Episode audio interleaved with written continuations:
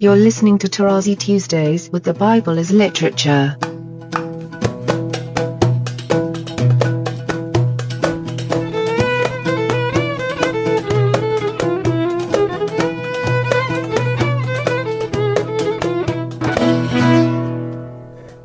Hi, this is Father Mark Boulos, and you are listening to Tarazi Tuesdays with the Bible as Literature podcast.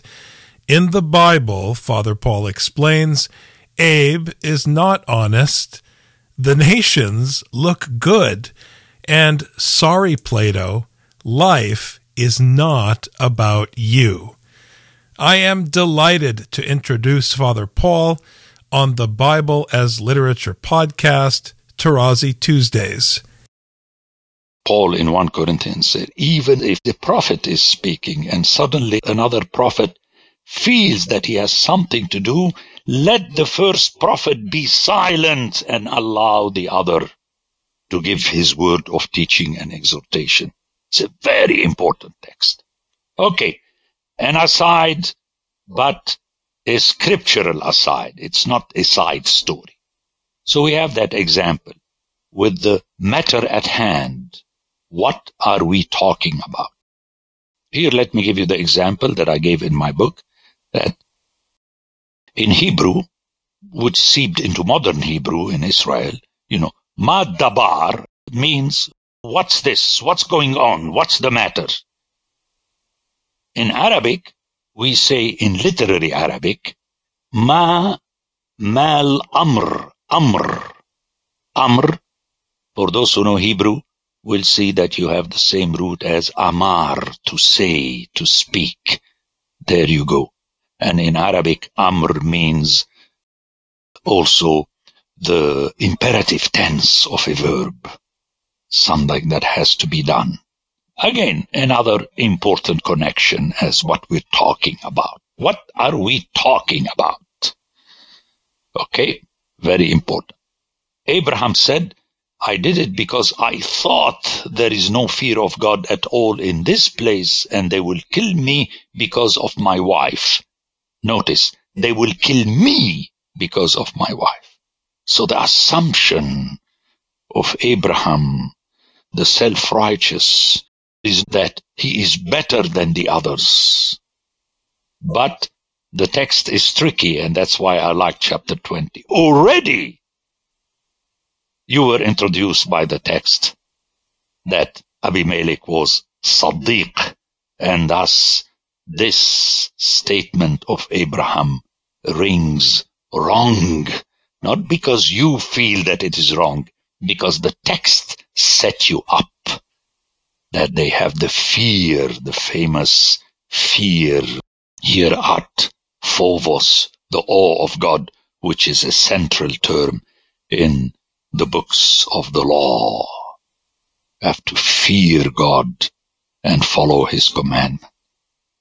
Besides, she is indeed my sister, the daughter of my father, but not the daughter of my mother, and she became my wife. Now, the funny thing is, is it so or is it not so? We shall never know. but it could be so because earlier, you remember, we have the story in the family of Terah, the father of Abraham, where the uncle married his niece and so on, because the main thing is the progeny, as I explained earlier in the story of Lot. Okay, very important to keep this in mind. But here the funny thing is that you do not know, perhaps, if Abraham lied the first time, he may still be lying to save his skin. But God knows better. And when God caused me to wander from my father's house, I said to her, this is the kindness, that famous hesed you have to do for me at every place to which say, he is my brother. Remember, to save his skin. At no point we have the mention in the text because he was interested in her that she is the mother of his son, Isaac. Then Abimelech took sheep and oxen and male and female slaves and gave them to Abraham and restored Sarah his wife to him, a repetition of the same action of Pharaoh in chapter 13. So here Abraham looks really a sad case. He is repeating the same lie as he did earlier. You know, it is as though he's not learning his lesson. That's very funny. And that will seep interestingly into Isaac, but let's wait until chapter 26. And Abimelech said, Behold, my land is before you. Dwell where it pleases you. Very interesting.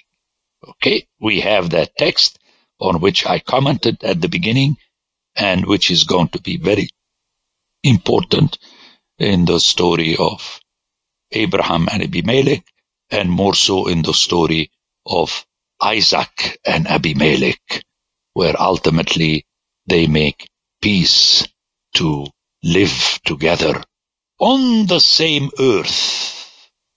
Remember, my land is yours. In a few chapters, in 23, we shall hear that Ephron the Hittite will give also a piece of his land to Abraham to bury his wife. So slowly on, we have the build up of my argument in my book, whereby God is interested in the nations and not in Israel, and systematically, and we shall see it more clearly in the following chapter, where the nations are made to look good in these stories against the forefathers of the scriptural Israel. My land is before you, and you may reside in it. Okay, you just live, and the verb used here is yashab, which is technically to dwell, which is used also to dwell in a house. In other words, solidly for good. And Abimelech offered this to someone who lied to him. To Sarah he said, Behold, I have given your brother a thousand pieces of silver. So he's taking the word of Abraham as it stands. I have given your brother. He didn't even tell Sarah that Abraham was, I know that he was lying and no, I gave your brother. It is your vindication in the eyes of those who are with you and before everyone you are righted. Okay? That you are fine. You look good. You are righteous, correct.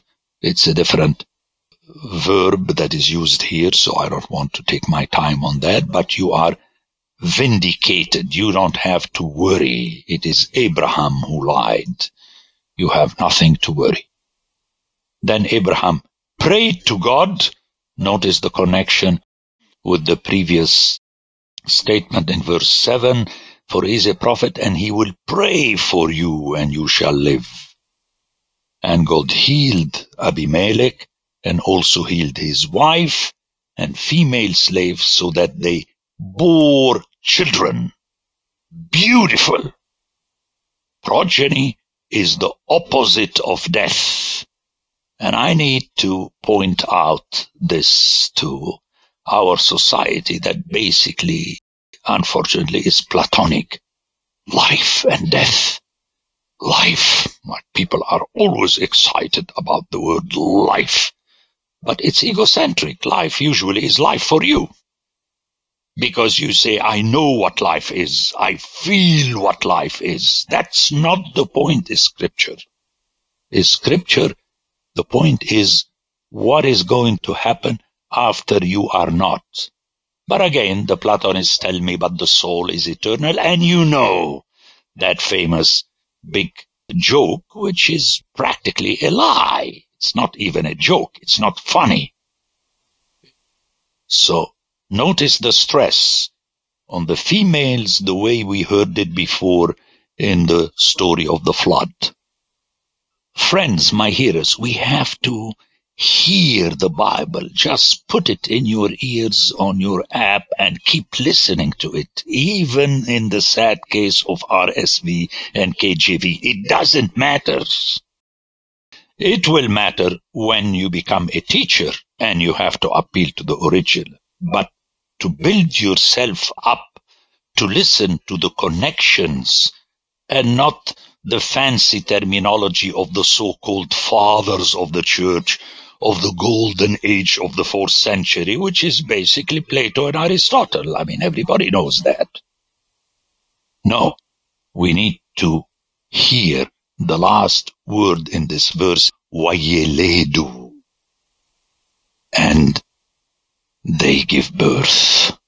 Hmm? That famous verb. So the curse on Abimelech is not on him personally that God struck him. If God strikes Abimelech and his wife has children, then Abimelech has not died. Except for the Platonists like us. It's me, me, me, me, me. That's Plato. Me, me, me, me, me. Okay, remember, I always remind my hearers of the fact that it is asserted that's what we hear that he was a homosexual. So this is why he created the soul, according to me. I'm entitled to my opinion, my opinion in this matter. There is a fact and then the assessment that when he realized that he would not have a legacy after he dies, he made himself an eternal person by convincing everybody else that he had a soul. But it was easy for him because if I tell you I have a soul, and mind you, you too have a soul, it, you are more prone to accept it. Okay, and that's what we hear all around us. Okay, you could see how even at funerals and so on, you're going to meet your wife who died before you. Now you are with her and so on. Uh, that's, that's how we talk. It's fancy stuff. It doesn't mean anything. You are dust to dust, period you remain through the progeny, and the blessing is the progeny. For the Lord had closed all the wombs of the house of Abimelech because of Sarah, Abraham's wife. Notice how this story ends. I like the text when it gives the ultimate explanation. In literature, you don't need to do all this if it is understood and it's understood.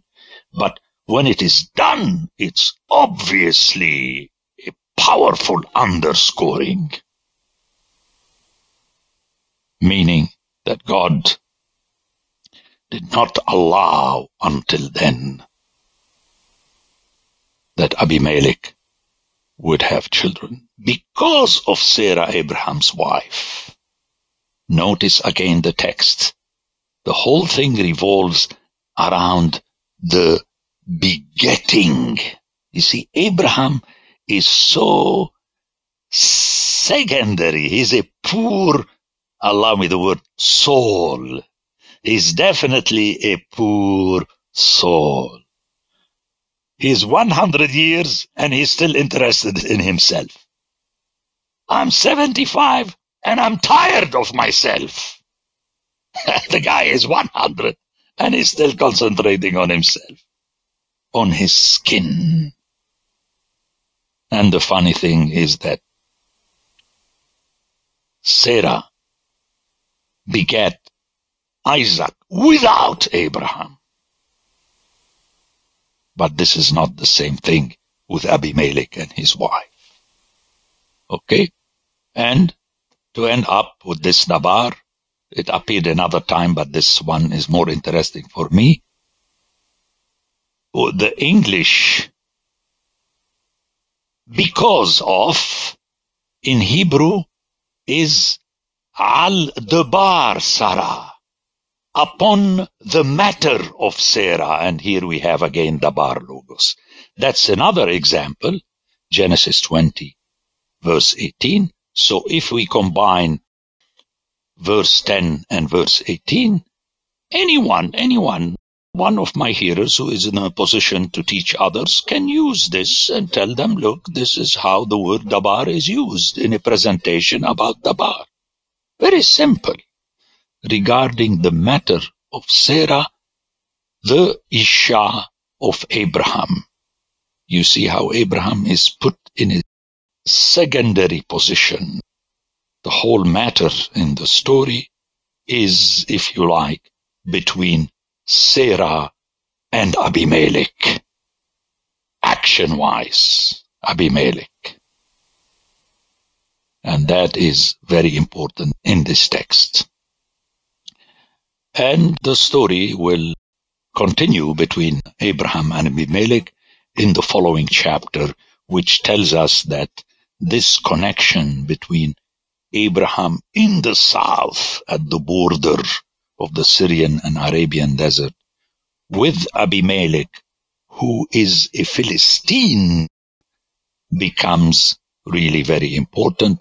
And if the hearer is not convinced after 20 and 21, the author wanted to make sure that the hearer would never forget that by revisiting the same story with Isaac.